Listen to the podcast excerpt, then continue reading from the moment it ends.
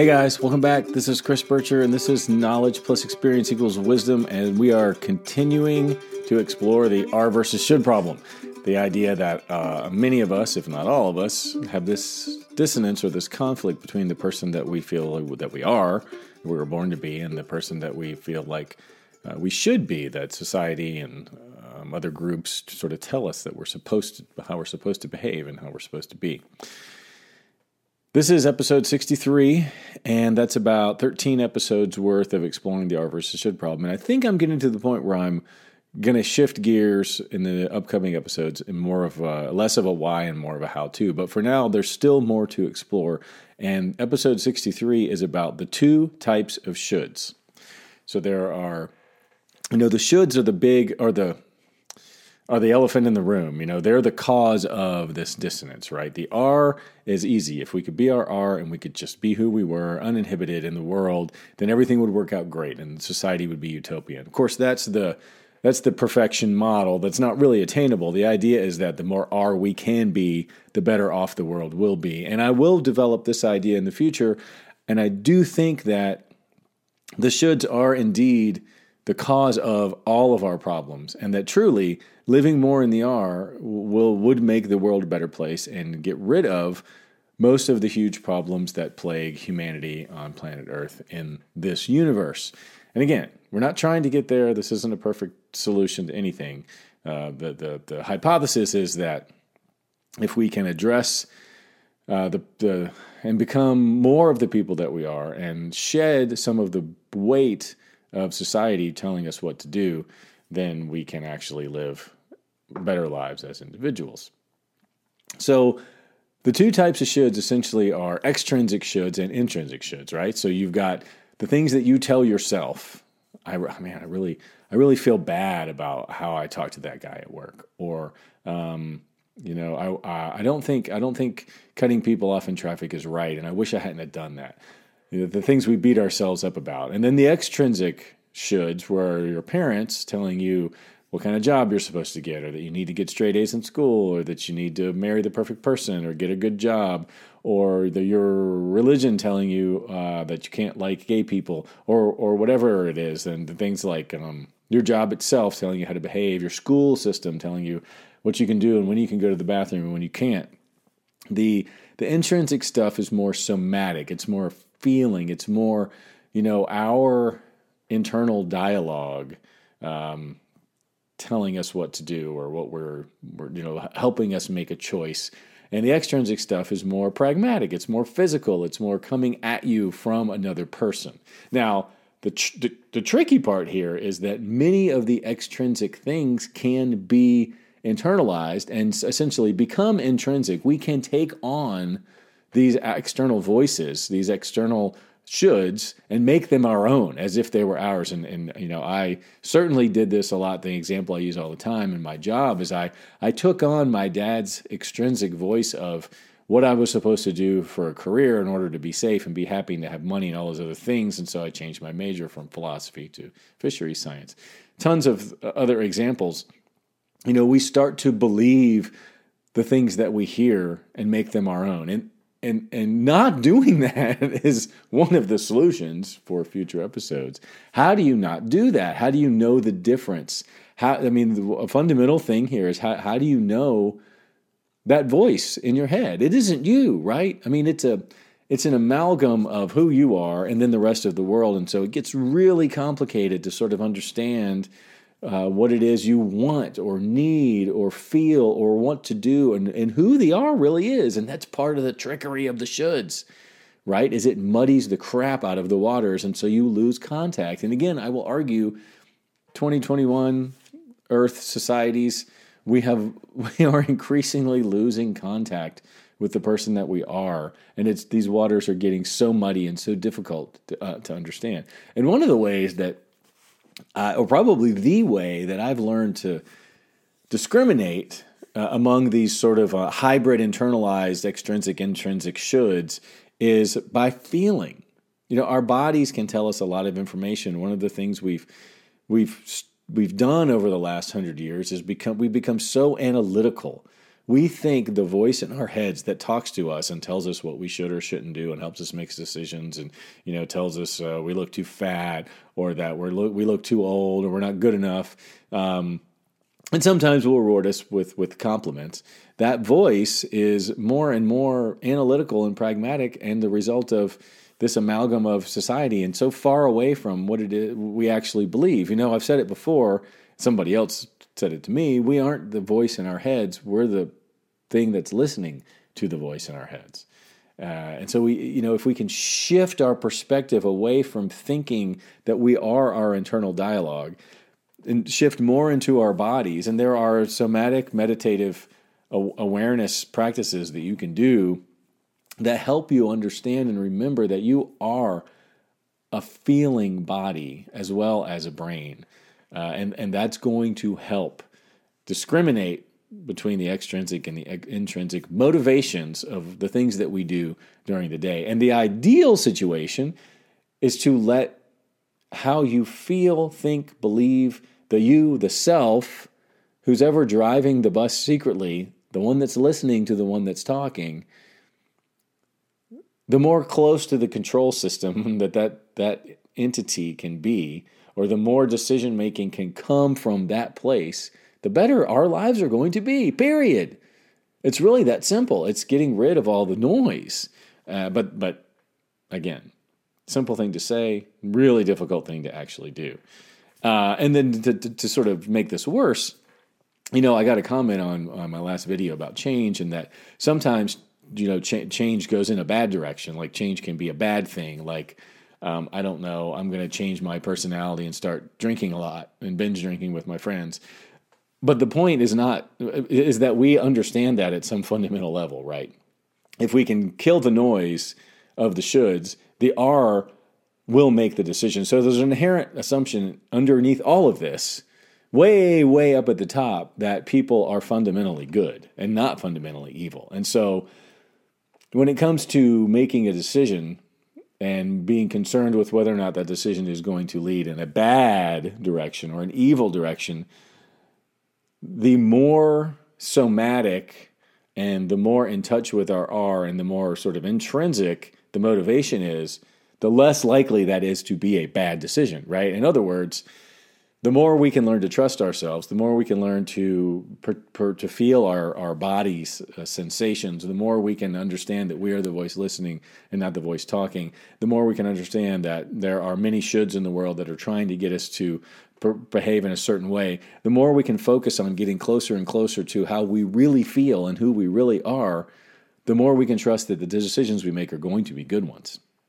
And so again, there's an assumption that we're not worried about negative direction of evil or bad choices or uh, bad shoulds because the motivation is pure, right? The, the motivation is for positive change. And we know the difference fundamentally in things that are going to harm us and things that are, are going to be good for us. But there are some good, so there are some good shoulds. I mean, you can, you know, take me for example. Like I heard for years, basically, the uh, essentially you should meditate right? And I'm sort of like poo pooing that around. One, I don't like should statements. You know, um, don't tell me what to do. There's a there's a rebellion against authority inherent there, and especially without any explanation or real understanding of why this is something that I should do, uh, and so that doesn't feel very good. But in fact, if I were to tell you that you should meditate more, uh, that that's really going to do you a favor. So yeah, I think there are there are more enlightened people in the world and more enlightened situations in the world and more clear moments in your own personal life where there, there, there's going to things that are going to um, occur to you that you could change that would be for for for the, for net gain in a positive you know good versus versus evil kind of way. And so if if if all the shoulds were bad then how would we know what to do but I think more the, the, the, important part is like the language. The meaning of the word should is like, well, you're not doing this and you ought, you know, you should be doing that. And so you're in a bad place, but this can make you better. You know, it's it's it's the semantics of change. Nobody is saying that you should be a better person. It's like we it's inherent that you want to be a better person or you want to live a better life or but I don't. I, I, think it's it's it's really less important to discriminate between good and bad shoulds because they're really different things.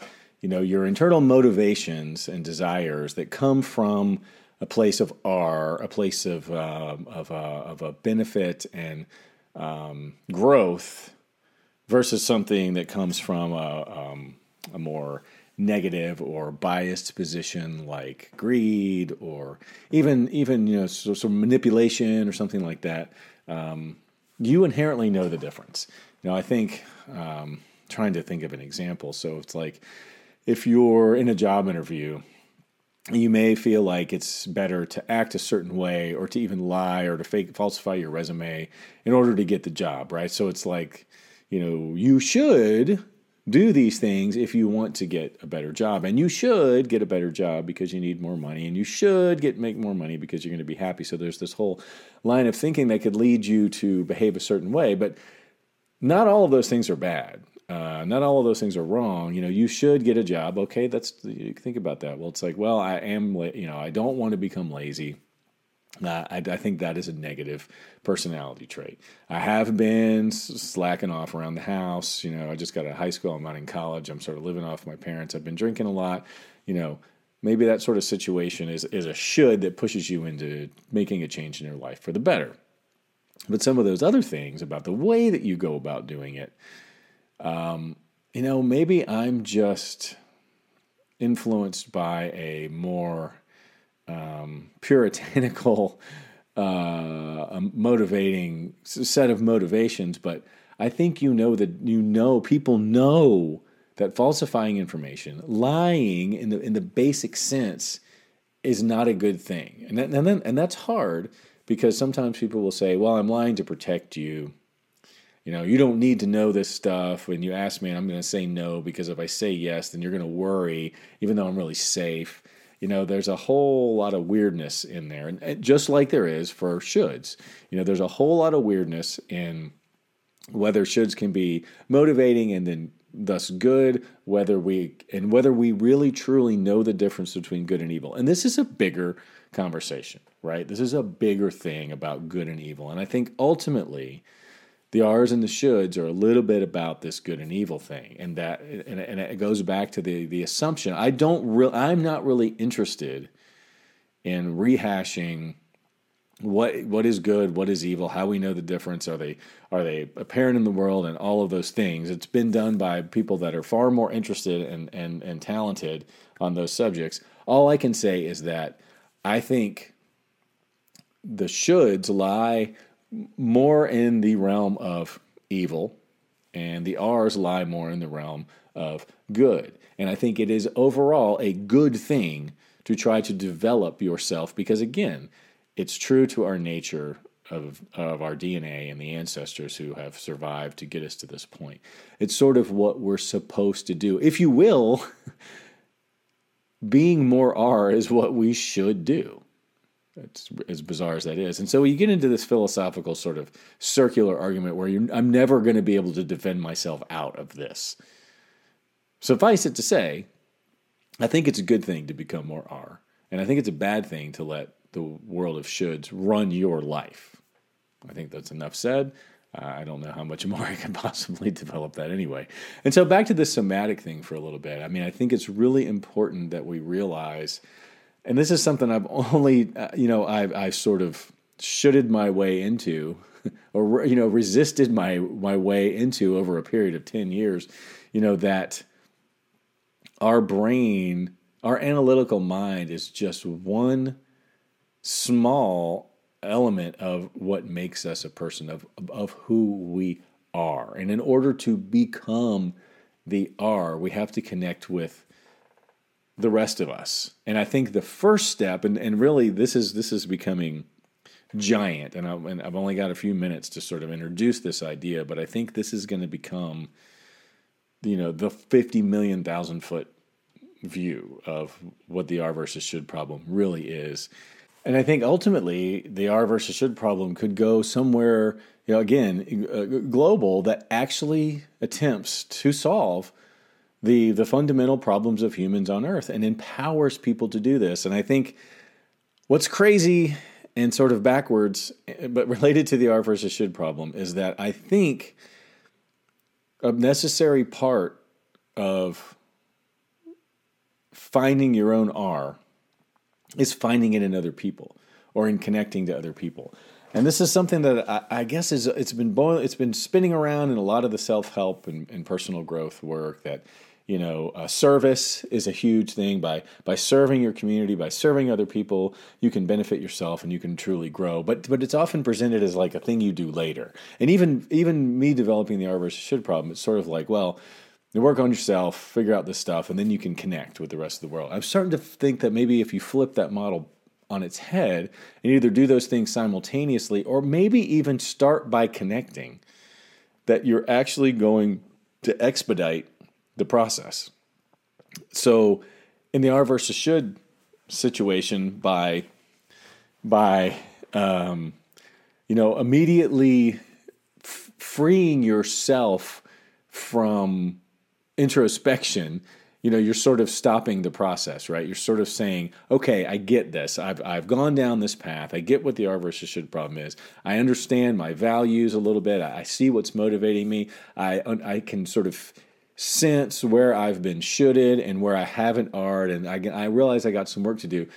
Now what if we shifted the emphasis off of us and onto other people? It's like okay well well how can i try to live like a better person and actually act without the analytical part, like switch into some other part of your system, the sort of physical behavior part. What if I start to perform in the world differently than I had before from a more Are motivated place versus a should motivated place? What if I just try to, like, my big thing right now, as cheesy as it sounds, is to find love for everybody that you see. And it's easy to find love for the old couple, the 80 year old couple that's walking down the street holding hands. It's like, oh, that feels good. Um, it's harder for me to find love for the dude driving the uh, ridiculous pickup truck with the loud pipes and like cutting in and out of traffic, uh, like he owns the road. You know, it's I, I get I get you know triggered and angry by those things rather than this feeling of love. And the reason that and, and what I mean by love, and and, and and and this is another thing that's preached to the point of um, absurdity, is this feeling of energy and connectivity. And I've again, I didn't know what this meant from an analytical or even a physical standpoint uh, outside the world of like familial love and lust and sex and those kind of things. But in my somatic work, I have discovered what it feels like to connect energetically with different people and entities and times and places. And I got to tell you, it's a pretty amazing feeling. And I've been able to transfer that feeling to my sort of immediate loved ones and to like a scene in nature or to a song or even to like a, a moment in a movie and i can conjure up that feeling of energy. And for me it feels like a you know sort of a reverse chill up your spine coming from my belly button out into the world sort of through my neck and head you know like sort of like my spinal cord. Um, and just this immense feeling of content pleasure right and so again, I see an old couple walking down the sidewalk that's holding hands, and I feel that towards them, and I feel like there's this. I know this sounds so woo woo and ridiculous, but but this is where it's headed, and so just a heads up, you know, to bail if this is too much for you. But you know, it's going to be coming from the perspective of a resistor.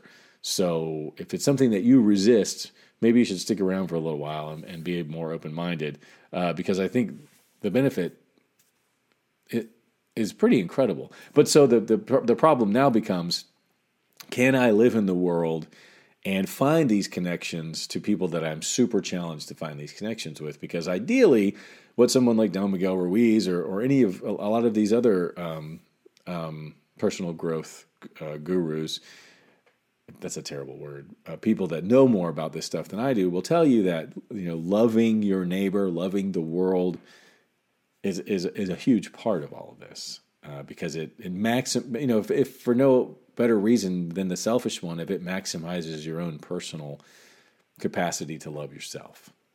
And so we've spent you know uh, 63 or 13 or 15 or 20 episodes sort of focusing on the individual in the Are and I'm feeling a, a shift outward out. And part of this is something I mentioned before that I think people credit to the Taoists, uh, but I learned from the Toltecs. It's this idea of not doing. And one of the the fundamental theme of the somatic work and that energetic stuff I was just talking about and loving your neighbor, the fundamental theme of that work has been that it doesn't make any sense.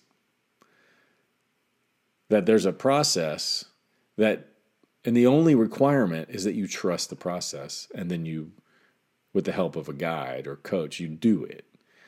And what I've noticed is it works better than anything else that I've ever done. And I find myself in the end just going, I don't get it. I don't get this is silly, but I can't deny it. The evidence is there, but none of it makes any sense. And it's uh, again what the Taoists and Tol- the Toltecs call not doing.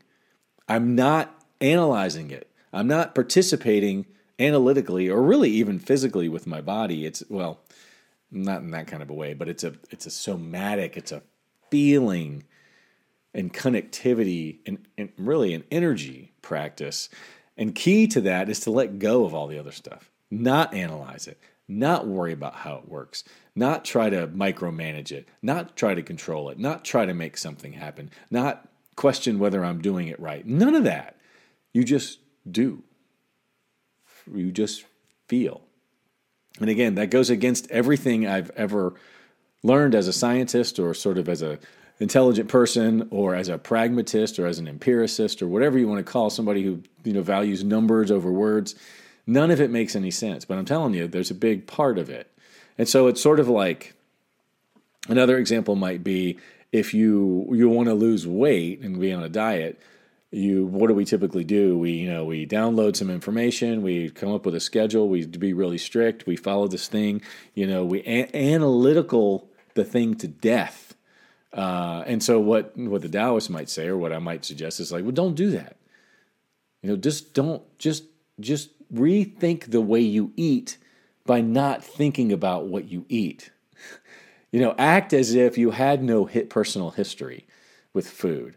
Act as if you know you you you you were getting closer to the core of what diet is, which is, you know, I need energy, I'm hungry, I need to fuel my body with healthy things. And, and maybe that's like a different way of going about answering the question. And so I'm not saying not doing is the answer to dieting, but I'm just saying that this idea of letting go of of assembling all the tools and sort of analyzing your thing and giving yourself your moment, like we have been doing with the Are versus should problem, putting the stuff out on the table, going, this is the rules, this is how it's going to work, this is what we're going to do, and then making a conscious effort to just say, okay, I'm done with this phase. I've, I've analyzed it, I've empiricized it, I've numerized it, I've quantified it, I get it intellectually, and now I got to let all that go. Trust that I've learned something trust that I understand the process, which is to generally sort of try to be more are and less should. Uh, and now I'm just going to do it and and sort of like in a and we'll get into this and, and I've already gone over too long today and to introducing these new ideas, but I needed to get them out.